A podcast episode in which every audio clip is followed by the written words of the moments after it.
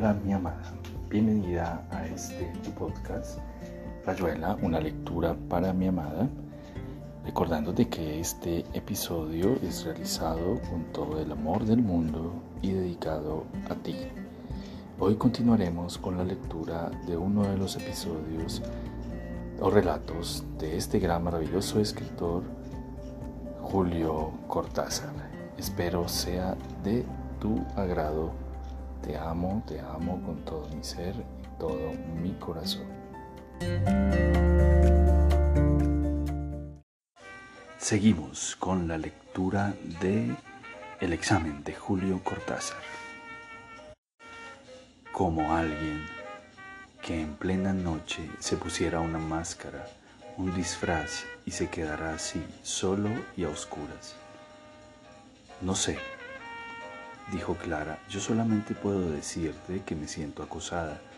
No te creas que solamente por Abel, es otra cosa. Desde anoche, cuando noté que los zapatos se me hundían en la tierra. Es tan difícil de explicar, Andrés, es mucho peor que dar que no dar examen. Por lo menos ustedes tienen un examen, dijo Andrés, soltándole el brazo y caminando delante de ella hacia las galerías abiertas. Pero, ¿y después? le llegó la voz de Clara. Después tendrás que descubrirlo vos misma, dijo él, y se dio vuelta y la enfrentó hostil. Clara lo miraba, prolongando la pregunta. Resbaló en la humedad. Andrés la sostuvo. Ahora la tocaba con ambas manos fijándola en el espacio frente a él. Clara tenía un brillo de humedad en la piel de las mejillas, en la nariz y lo miraba, esperando más. Quedarte que ya no tengas, pensó Andrés, si por lo menos pudiera salvarte, vos y Juan. Vio, creyó ver horriblemente el cráneo de Clara bajo su rostro y su pelo como si un viento negro saliera de ella y lo golpeara en la boca. Estás tan triste, dijo Clara. Sos tan tonto, mi pobre Andrés. El cráneo hablaba. La muerte futura vivía bajo este humo, este hedor de la ciudad. Andrés midió, cerrando los ojos, negando la imagen, la extremidad de su camino, sin saber por qué se quitó los anteojos y los sostuvo en el aire Nada estaba formulado, solamente veía, con la mirada que no precisa imágenes, la mirada que había contemplado el cráneo de Clara, una decisión, un paso, borrosamente un gesto a cumplir. Las dos cosas dijo volviendo a ponerse los anteojos, triste y tonto, tonto porque triste, pero no al revés. Mi tontería es tener una especie particularmente inútil e inoperante de lucidez y sobre todo, créeme, porque me falta lo que a Juan le sobra, el entusiasmo. A veces, dijo ella bajando la cabeza, me parece tan niño al lado de vos. Es un hermoso elogio, dijo Andrés, rozándole el pelo con los dedos. Lo mereces, dijo Clara. No, no hablo de mí. Ah. Y que vale también para vos. Ahora es tu víspera tu capilla. Mañana habrás rendido, nos volveremos a encontrar en los cafés o en los conciertos y de esto quedará. Pero es mentira, pensó, estoy mintiendo como... En fin, un pasaje entre tantos otros. Vos sabés muy bien que no es así, dijo Clara. ¿Qué necesidad tenés de usar palabras conmigo? Me incomoda la exageración, dijo Andrés, Incurrimos en la costumbre idiota de problematizar cualquier cosa, no solamente lo personal, también lo que nos rodea. Un día como hoy, una presencia repetida. Abel, si querés, no caigas en eso. Clara, vos que estás a salvo de tanta pobreza. Casi me estás aconsejando que cierre los ojos, dijo Clara. Es un viejo consejo en este país. Lo que te pido es que no te rindas, dijo Andrés. Lo que te pido es que sigas siempre en la buena víspera del examen. Volvieron, mirando al pasar cómo los obreros habían terminado de apilar los retratos del subsuelo por el hueco del ascensor y la escalera. Subía un rumor confuso. Un bulto negro cruzó las baldosas, se lanzó escalera abajo sin que tuvieran tiempo de ver. Parecía una rata. Aunque bajara así una escalera a esa velocidad, probablemente un gato cachorro, pero ese deslizarse pegado a las baldosas, tal vez confundidos porque las luces oscilaron, disminuyendo más y más, y solo del pasillo dando a las galerías exteriores entraba un resplandor blanquecino, pero antes de que se habituaran a reconocer las formas se encendió una luz mortecina, reducida al mínimo. Era una rata, dijo Clara con infinito asco. Puede ser, dijo Andrés, volvamos, si querés. No, no quiero, me molesta toda esa gente. No sé, esperaba hablar con vos, pero en realidad no nos hemos dicho nada. Hay tampoco que decirse, si de decir se trata. Tener razón siempre es como si las palabras y su tiempo estuvieran desajustadas. Perdóname que sea ingeniosa,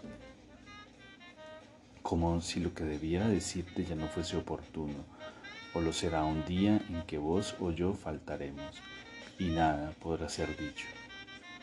Suena bonito, dijo Andrés sin ironía. Lo que ocurre, entre otras cosas, es que el descrédito de las palabras nos desnuda cada vez más. ¿Qué se puede decir delante de un Picasso? Nos hemos acercado tanto a las fuentes que las crónicas del viaje están caducas ya no creemos en lo que decimos, si es algo que nos toca más abajo del cuello. Lo malo, dijo Clara, es que tampoco hemos aprendido a prescindir, si por lo menos supiéramos mirarnos, vernos. Hubo un momento, dijo Andrés, pero entonces no lo supimos. No éramos capaces de saber qué esperaba de nosotros el destino, es decir, nosotros mismos. Ahora es tan fácil corregir las erratas en el papel, pero el tiempo ya leyó el original. Hablando de ser ingenioso, ¿qué te parece el símil? Malo, dijo Clara, pero tan cierto si es que lo entiendo. Vos ves, lo de Abel es un poco eso también, que busca lo que pudo encontrar cuando no lo buscaba. ¿A vos? dijo Andrés. No sé, realmente, supongo que sí, pero como en las pesadillas, no hay ninguna razón. Andrés, ninguna razón, ahora.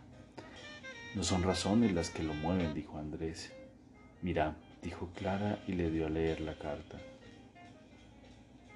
Tuvieron que ponerse debajo de un foco.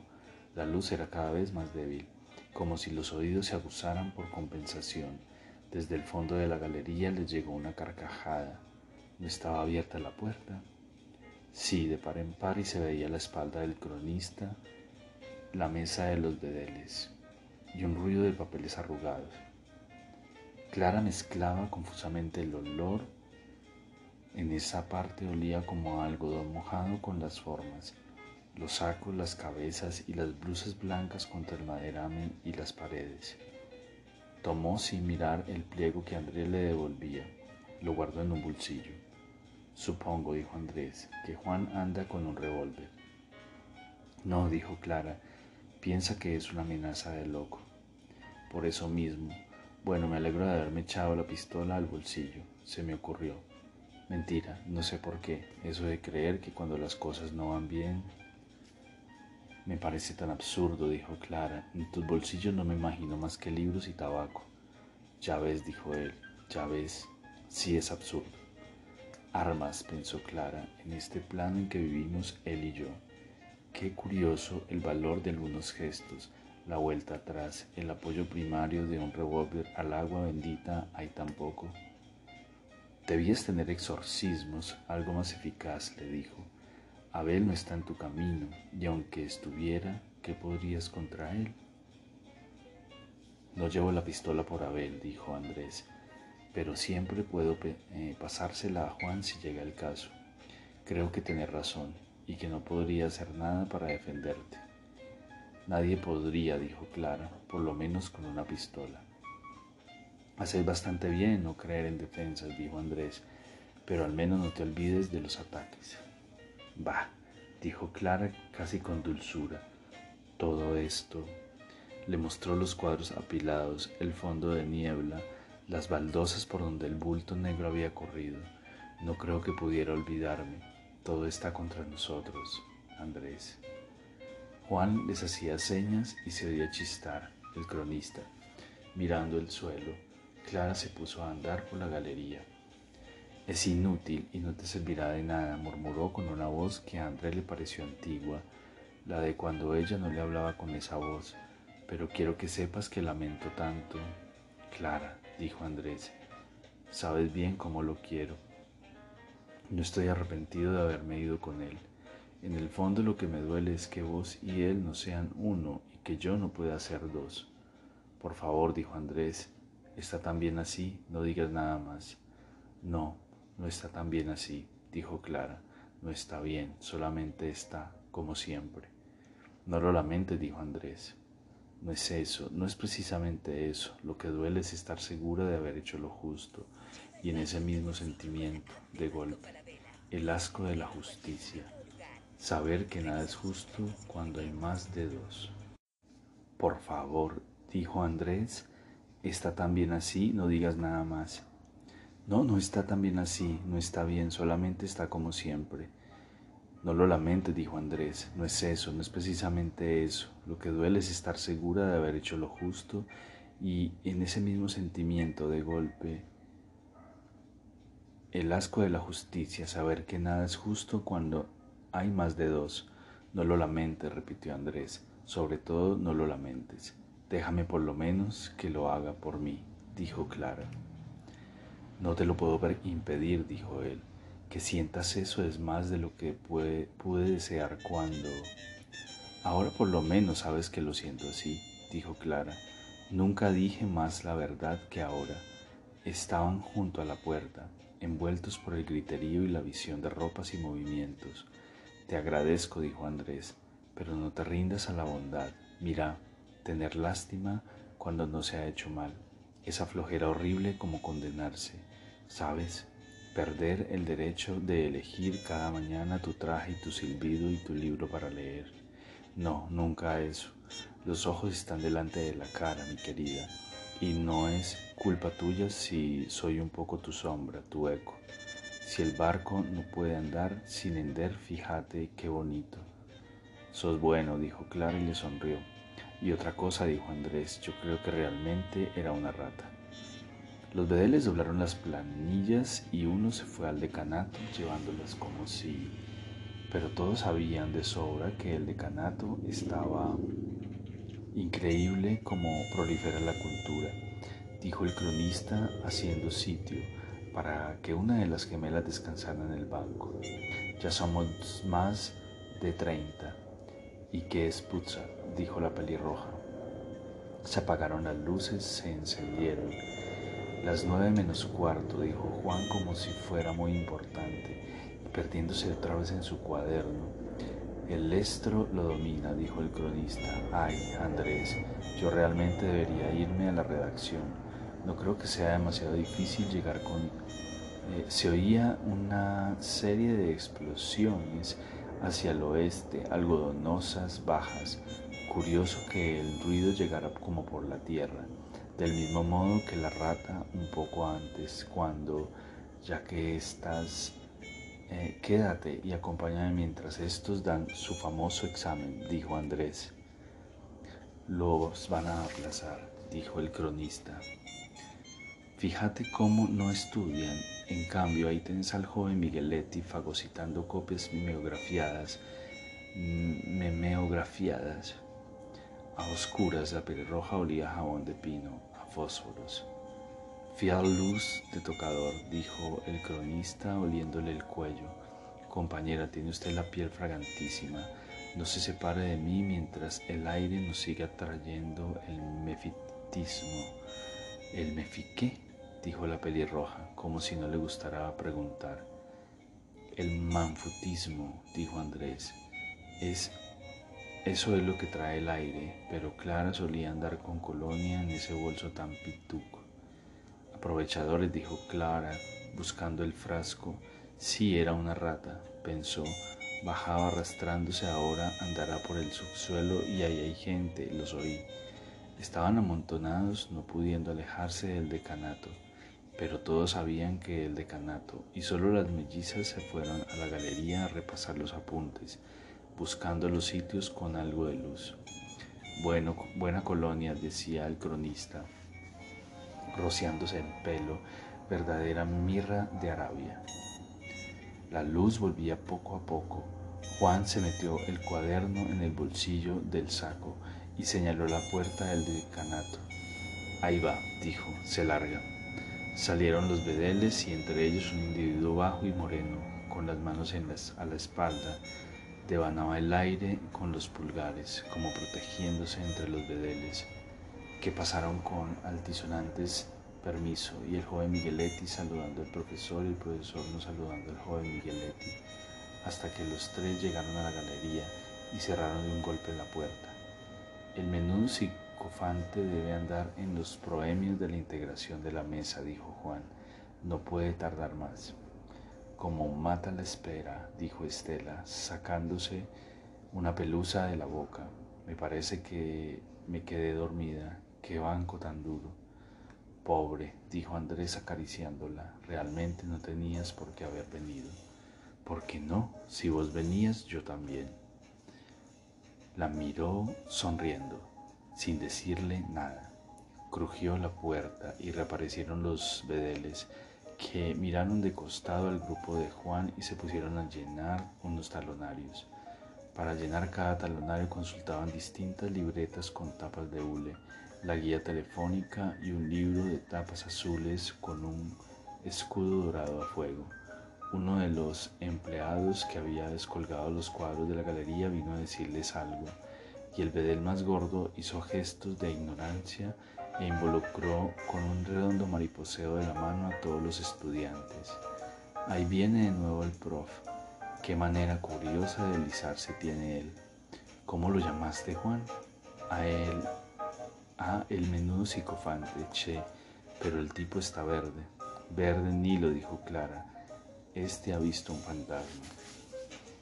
La rata, pensó, se ha encontrado con la rata. Lo vieron rebasar el grupo de estudiantes. Se jugaba los naipes en un ángulo usando una carpeta como tapete y entrar en el decanato.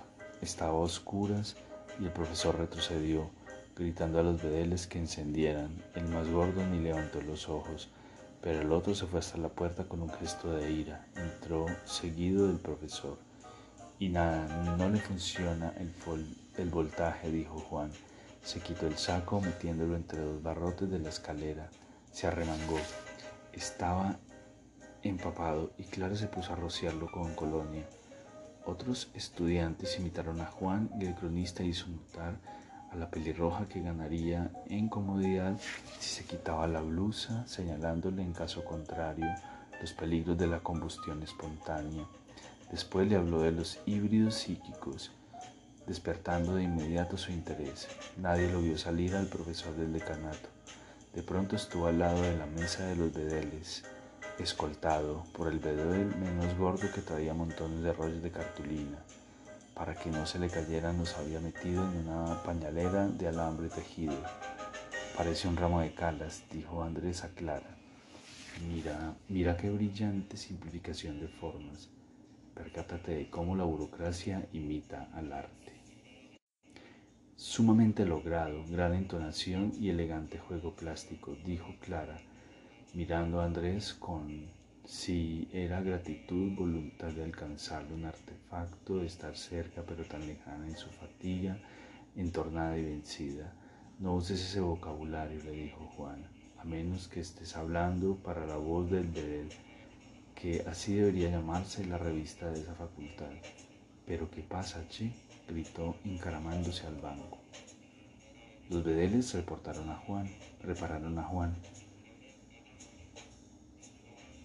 Pero el profesor siguió dando instrucciones en voz baja, mirando temeroso hacia la galería donde la luz acababa de apagarse definitivamente.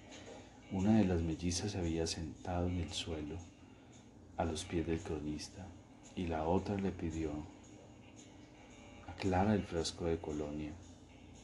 Esta se desmaya, pensó el cronista. Como no empiecen a vomitar, le habló en voz baja a Andrés, que se puso a empujar a los estudiantes más próximos y estos a los de la periferia. Si en realidad se podía hallar la de periferia, se podía hablar de periferia en una masa donde la superficie de la mesa marcaba como un pozo, un accidente desagradable en la configuración general de para que la chica descompuesta tuviese algo más de aire. No, no va a vomitar, le dijo Andrés al cronista. ¿Tanto le preocupa? Che, el vómito es una cosa que no puedo soportar en los demás. Supongo, dijo Andrés, que la causa está en que es una reversión. El vómito se asocia a la culpa luciferina, a la titanomaquia. Fíjate que la mitología de la rebelión es un vómito cósmico, como cuando vomitamos lo comido cumplimos un acto orgánico que coincide oscuramente con la más secreta ambición humana la de decirle a la naturaleza que se vaya al cuerno con su asado de tira y su lechuga. Sos grande, dijo el cronista. Te voy a confiar un gran secreto, dijo Andrés. El pecado no fue que Eva comiera la manzana, el pecado fue que la vomitó. Bájese del barco, gritó el bebé más gordo a Juan. No me da la gana, dijo Juan. Che, Andrés, vos te das cuenta de estos tipos. Vos campanea lo que se oye en la calle, dijo el cronista forzando la voz para que todos los estudiantes estaban excitados y pululaban y se movían y el aire fofo escamoteó las palabras, aunque a lo que el cronista aludía en una sirena de ambulancia o carro de incendio, seguida de pintadas estridentes hacia el lado del abajo. Bah, esto es, eso es circunstancia, dijo Juan. Son los bárbaros que entran y claro, las luces se apagan. Blackout. Nadie se movió, pero en la oscuridad el calor era más espeso y todos notaron y anotaron que se olía con más intensidad el resumar del aire. La melliza se quejaba débilmente en el suelo. En la sombra su cabeza pesaba enormemente en la mano de Clara, arrodillada a su lado y sosteniendo un pañuelo con colonia.